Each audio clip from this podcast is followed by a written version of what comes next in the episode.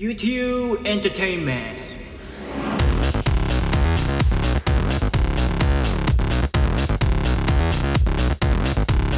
皆さんこんにちは UTU Entertainment. パーソナリティの YOU 勧誘ですこの番組では日本で暮らしながらも幼稚園から高校までインターナショナルスクールに通い現在も米軍基地内の大学に通っている私 YOU 勧誘がリスナーのあなた。同じく英語で YOU に時には海外の。そして時には日本の音楽や映画などのエンタメ情報をお伝えしていきます、えー、本日は16回目。12月最初の放送になるんですけども、えー、前回の放送でもお伝えした通りですね。11月は1回しか配信を行うことができなかったので今月12月はそのお詫びと、えー、2020年最後ということで3回配信を行います。そして実はですね、僕今地元の佐賀県鳥栖市に帰ってきてるんですよ。まあ、正直ね、結構ギリギリまで迷ったんですけども、まあでもやっぱり年末年始とかお正月は家族で過ごしたいなっていうのがあったんで、思い切って帰省することにしました。ただですね、確かに僕今、鳥栖には帰ってきてるんですけども、まだ、えー、実家には帰っておりません。というのもですね、まあもうこのラジオずっと聞いてくださっているリスナーの方たちはご存知だと思うんですけども、えー、僕の実家は明月館っていうね、えー、韓国料理焼肉の飲食店なので、え、コロナ対策に関しては他のところよりもより一層注意を払わなければいけないんですよ。でもそれにもかかわらず僕は今回感染者が一番多い東京から帰ってくるわけじゃないですか、ね、そうなるといきなり実家に帰るわけにはいかないなって思ったんですね。やっぱりその店の常連さんたちとかは僕が東京に住んでるって知ってますしそれから僕の実家って店と家がこう裏で繋がってるんですよなのでまあ可能性は低いと思うんですけどももし僕が東京からこう直接ね実家兼お店に帰ってその後、まあ、僕と直接会わないにしても店に来たお客さんとかがちょっとね、明月館に行ってくれ具合悪くなったとか言って、結果的にね、そのコロナ陽性とかになってしまったら、もう一貫の終わりなんですね。まあ、あとそれ以上に、まあ、うちはね、まあ、母親も高齢ですし、しかも今はその糖尿病をね抱えてるおじも一緒にあの実家住んでるんで、まあ、そこら辺もやっぱ考慮する必要があるんですよ。まあ、今のところ体調自体は全然いいんですけども、まあね、無症状っていうことも、まあ、あり得るので、まあ、決して油断はできないんですね。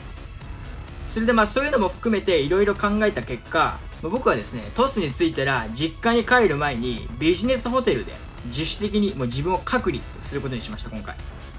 そして実際にこうしてね、ラジオを収録している今も、まあ僕はね、トスの、あの、とあるビジネスホテルで自粛生活を送っております。まあ、こうすれば、もし万が一ね、明月館に来た人で具合の悪くなった人がいて、えー、僕がね、東京から帰ってきたから、もしかしたらそこから移ったのかもしれないという疑いの目を向けられても、いやいやいやと。ね。僕は2週間しっかりホテルで自粛して、健康で万全な状態で実家に帰ってきたから大丈夫だってこうね、反論できるじゃないですか。まあ、すでにホテルで自粛していれば、仮にね、2週間以内に僕のその具合が悪くなって、実はコロナに感染していましたってなっても、まあ、知り合いやね、家族が濃厚接触者になることはないので、まあ、安心ですしね。ただまあ一つ残念なのは、今後はしばらく音響機材がましっかり整ったスタジオでは収録を行うことができないんですよ。リスナーの皆さんとしては、なるべくこうね、音質のいいラジオを聴きたいでしょうし、まあ、僕もできればちゃんとしたスタジオで収録を行いたいなと思ってるんですけども、まあ、残念ながらね、佐賀にはそういう僕みたいなアマチュアにもね、快くスタジオを貸してくれて、なおかつ編集と公開、ね、さらにはアドバイスまでくれるところなんていうのは、まあ、そうそうないんですよ。でもまあ、東京に戻る3月頃まで、まあ、ずっと配信をしないっていうのは違うなと思ったんで、まあ、実家にいる間は、まあ、前回のね、放送でもお伝えした通り、あの、家でも収録を行える機材を使って、まあ、収録を行います。まあ、流れとしてはですね、僕がこう自分で収録した音声を、まあ、いつもね、お世話になっているスタッフさんのところに送って、そのスタッフの方が、まあ、僕の送ったこう音声をですね、編集して、その編集されたものがこれまで通り、ヒマラヤ FM とか、Spotify などの、まあ、様々なプラットフォームに公開されるって感じですね。まあ、なので正直音質はちょっとスタジオで収録したものよりも劣ってしまうかもしれないんですけどもコンテンツの質はですねこれまで通りかむしろそれ以上のものを、届けられるように全力を尽くしますのでぜひこれからも UTU エンターテインメントをチェックしていただければなと思いますさあ、それではですね、ここで、え皆さんのテンション少しでも上げるために、今の僕の気持ちをいつもみたいに特技のラップで表したいと思いますので、聞いてください。それでは、everybody, check it out! や、現在ホテルで自主隔離。俺の中じゃこれが最高の選択肢。家族や知り合いにコロナ移すリスク。それを減らすのがこれをやる理由。部屋の中一人書き溜めるリリックス。さらにそれをラップして lift my spirits。もう少しの辛抱だから頑張って耐える。そして万全の状態で俺は家に帰る。Yeah. みたいな感じですかね。さあ、今のでリスナーの皆様のテンションも上がったと思いますので、早速本日のコーナーに行きたいと思います。では参りましょう。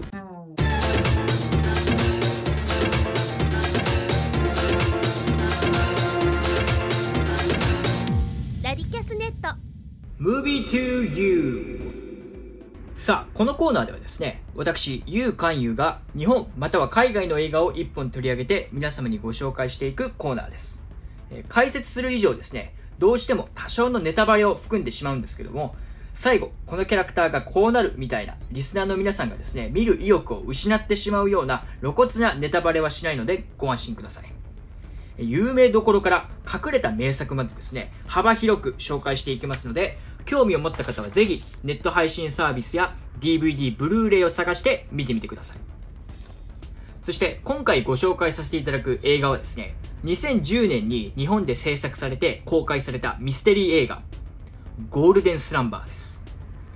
僕気づいたんですけども、このコーナー、日本または海外の映画を一本取り上げるって言ってる割には、僕これまで海外の映画しか取り上げてこなかったんですよね。なので、今回は日本の映画を、え取り上げさせていただこうと思いました。で、まあ今回紹介するゴールデンスランバーなんですけども、この映画は2007年に発売された伊坂幸太郎さんの同名小説が元になってるんですよ。あの、伊坂さんといえば僕、フィッシュストーリーっていうね、小説の映画もあの好きなんです。で、まあ、いずれこのコーナーでもですね、紹介したいなと思っております。ただまあ僕は基本的に本を読むとすぐ眠たくなってしまうっていうのもあってですね、本を読むのがあんまり好きではないんですよ。なので、原作の小説の方は読んでないんですけども、映画ではですね、時間の都合上、残念ながらカットされてしまった見どころ溢れるシーンがたくさん登場するみたいですので、読書好きの方で、まだ読んだことのない方は、ぜひ原作の方もチェックしてみてください。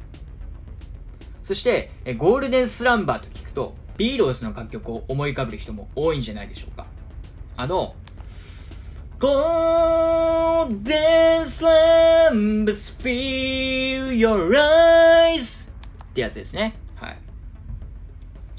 ちなみに、ゴールデンサンバースというのは直訳すると黄金のまどろみという意味になるんですけども、まあ、要するにこの曲は悲しいことがあっても楽しい思い出がいっぱい詰まった故郷のことを思い出しながら眠れば目覚めた時にはきっと笑顔になれるということを歌ったものなんです。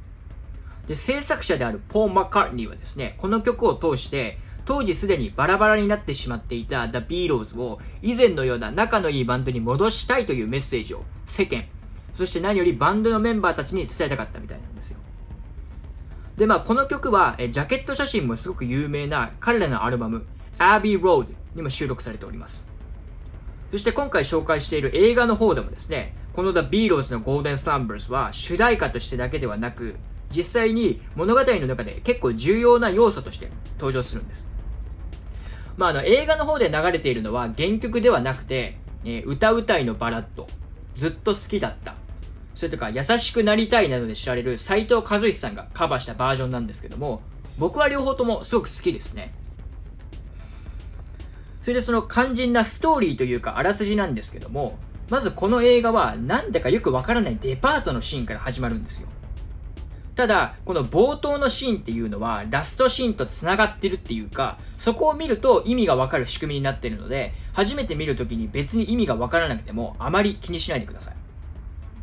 そして、開始から2、3分もすると、仙台に住む元宅配ドライバーで、この作品の主人公である、え青柳正春が数年ぶりに大学時代の親友の森田慎吾に呼び出されるところに場面が変わるんですけども、ここから本格的に物語が動き出していくことになります。ちなみに、この主人公の青柳は、数年前に、えー、男に襲われていた、えアイドル、凛花を仕事中偶然にも助けたことで、え一気にですね、えー、時の人となりまして、物語の中だと仙台では顔を知らない人がいないほどの有名人なんですよ。で、まあ、森田から釣りに誘われた青柳は、え釣りのフル装備に身を包んでですね、森田の車に乗り込みます。で、この親友との久しぶりの再会に、え、喜ぶ青柳なんですけども、なんだか森田の様子がおかしいことに気づきます。そしてそんな中、青柳は森田が彼のためにと買ってくれたペットボトルの水を口にするんですけども、飲んだ途端に強い眠気に襲われて、青柳は眠ってしまいます。そしてしばらくして、青柳がうたた寝から目覚めると、森田は隣で The Beatles の Golden Slumbers をそれこそ聞きながら、彼がペットボトルの水にですね、睡眠薬を入れて、青柳を眠らせたことを打ち明けます。そしてさらに森田は、ここでですね、青柳に彼の近況を話し始めるんです。で、どうやら森田は大学卒業後すぐに結婚して、今ではもう小学生になる息子もいるみたいなんです。しかし、えー、愛しの奥さんがですね、パチンコ中毒に陥ったことで借金を抱えて、まあ、そのすごい生活が苦しくなってしまったんですね。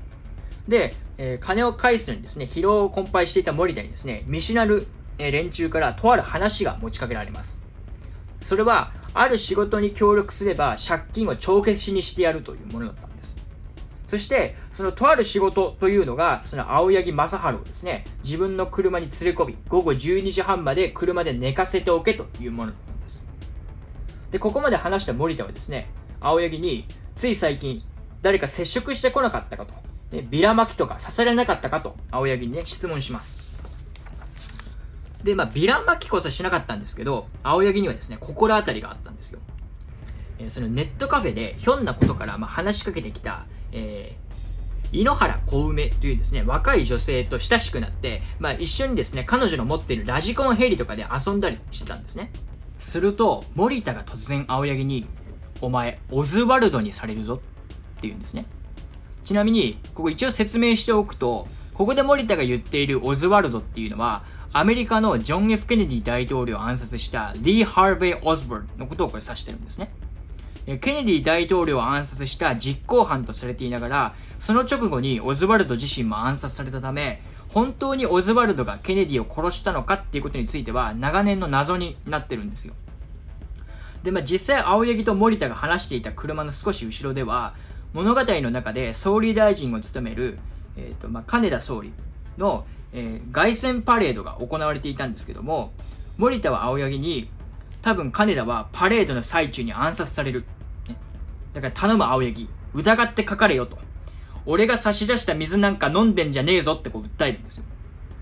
えー、すると、それを裏付けるかのように、えー、背後で爆発音が鳴り響きます。で、びっくりする青柳に森田はすかさず、この車にも爆弾が仕掛けられていると。さっき確認した。素人の俺ですら爆弾とわかるようなものが車の下に取り付けられてるって言うと、青柳に逃げろってこう叫叫ぶんですよ。そして、青柳は車からこう追い出されるんですけども、爆発は背後で起こったのにもかかわらず、警官が2名、こう森田の車に近づいてきてですね、青柳を見つけるや否や、突然彼に向かって発砲してくるんですよ。で、青柳がこう慌てて警官たちから逃げようとするんですけども、警官2名がですね、この森田の車の横に差し掛かった時に、森田の車がもう爆発して炎上するんです。で、まあ、これの爆発で、森田は当然死んだんですけども、警官2人もですね、爆発に巻き込まれて死亡したので、青柳はなんとかその場からね、逃げおおせることができます。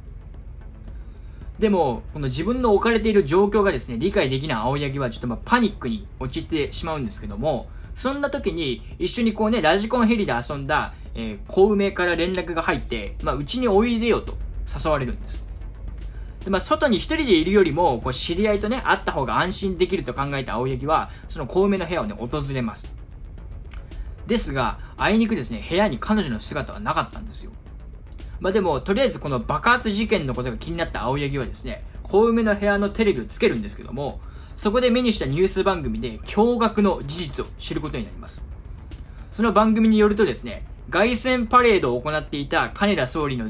えー、金田総理の頭上にどっからともなくラジコンヘリが飛んできて、突如爆発。そしてその爆発によって金田総理は死亡することとなり、何者かに暗殺されたっていうね、ニュースが入ってくるわけです。で、はっと思ったね、青柳が自分が今いる部屋を見渡すと、棚の中にびっちしとね、こうラジコンヘリが入ってるわけですよ。そこでようやく青柳は自分が小海にはめられたと気づくわけです。でも、こうびっくりしたのもつかの間ですね、今度は部屋の窓から警官がこっちに向かってきてることに青柳が気づきます。そして、まあ、とっさにね、こう部屋から逃げ出すんです。ただし、その後も状況は悪くなる一方でですね、挙句の果てには身に覚えがないのにもかかわらず、自分がパレードで行われていた現場近くにある建物の屋上で、ラジコンヘリをこう操縦している映像がテレビで公開されるんですよ。そして警察からはついに、えー、全国指名手配されてしまうんですね。で、まあ、これは警察すらさすがに自分の敵なんだと思い知った青柳はですね、その大学時代に森田と共に、えー、所属していたサークル、えー、青少年食文化研究会。まあ、これ通称ファーストフードの友の会っていうやつがあるんですけど、ここでよくつるんでいた、まあ、仲間たちや、まあ、いろんなね、知り合いの力を借りて、警察、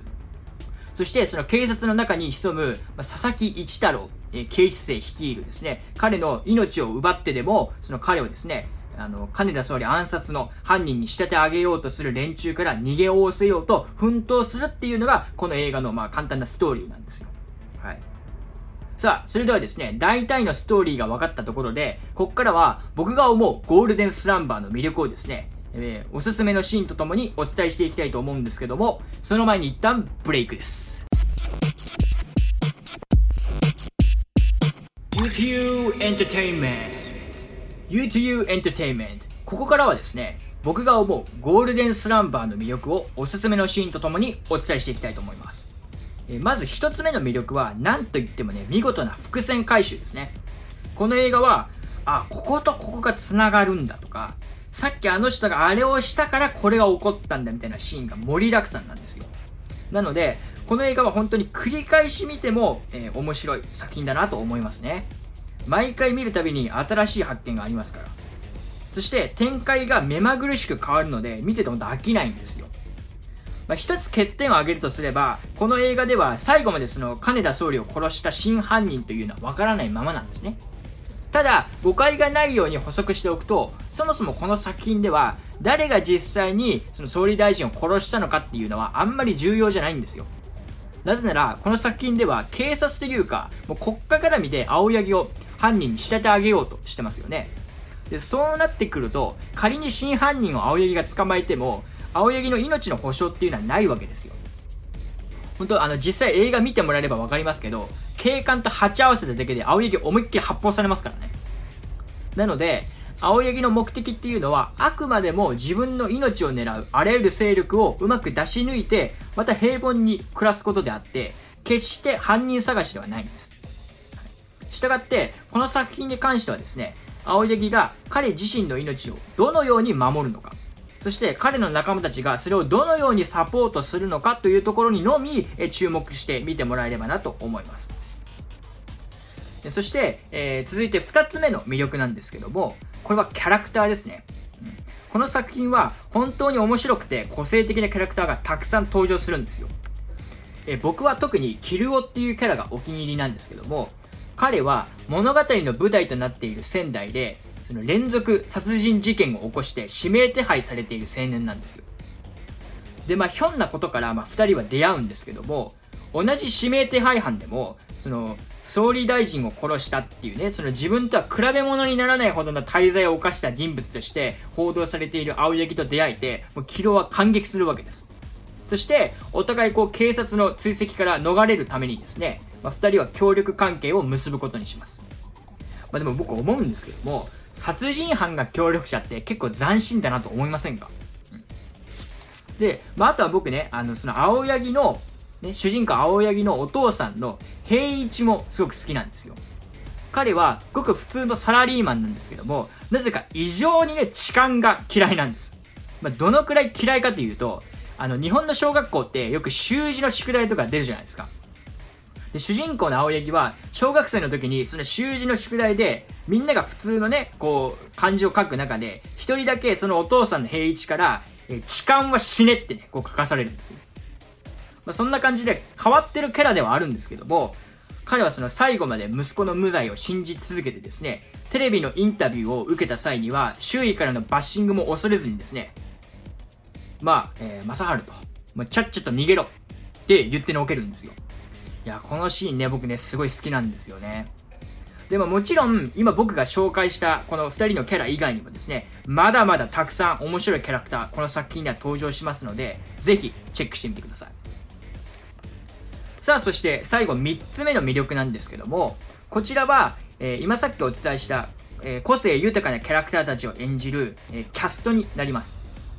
まず主人公の、え青柳正春を演じているのが、えー坂井正人さんで、その青柳を殺してでも、その金田総理を殺した犯人に仕立て上げようとする、えー、佐々木一太郎警視正を演じているのが、えー、香川照之さんなんですよ。で、まあね、この組み合わせを聞いて、あって思った方も多いと思うんですけども、そうなんです。実はこのゴールデンスランバーという映画はですね、今年、えー、シーズン2が放送されて、またまた大ヒットしたドラマ、え、半沢直樹と、ね、構図が似てるんですよ。その主人公を堺雅人さんが演じて、ライバル役を香川照之さんが演じるってことですよね。ただし、まあ、それなら、まあ、シーズン2よりも2013年に放送されたシーズン1の方が多分近いんですかね。まあ、でもどちらにしろ、半沢直樹が放送される3年前からすでにこの堺雅人 VS 香川照之という構図は、まあ、存在していたわけです。なので、半沢直樹を楽しめた方はきっとこのゴールデンスランバーもね、楽しめるんじゃないかなと思いますね。ちなみに、えー、僕がさっき、えー、好きだと言ったキルオは、えー、数多くのドラマや映画に出演してですね、え出演していて、え携帯会社の au の CM で、あの、金太郎を務める、え浜田岳さんが演じていて、青柳のお父さん、平一を演じているのは、あの、伊藤四郎さんなんですよ。で、まあ、さらにはですね、この作品には、かつて、まあ、青柳や森田と同じく、このファーストフード友の会に所属していて、一時期は青柳と付き合っていた元恋人の、え樋口春子っていうキャラクターが登場するんですけども、その春子さんを演じているのは、まあね、今年あの残念ながら亡くなってしまった竹内優子さんなんですよ。で、この竹内さん演じる春子さんなんですけども、彼女はこうね、たとえ青柳と別れたとはいえですね、その後も彼のことを大切に思っていまして、他のどのキャラクターよりも彼をサポートするため奮闘するんです。と、まあ、このようにですね、今となっては絶対に見れない豪華キャストの共演が、このゴールデンスランバーでは見ることができるので、本当におすすめです。さあ、そして、ここまで色々語ってきましたけども、ちょっとね、もうそろそろエンディングの時間が迫ってるみたいなんですよ。なので、最後にこれだけお伝えしたいんですけども、僕が今回紹介したこのゴールデンスランバーの予告編の動画リンクをですね、いつもみたいに番組概要欄に貼っておくので、ぜひチェックしてみてください。以上、Movie to You のコーナーでした。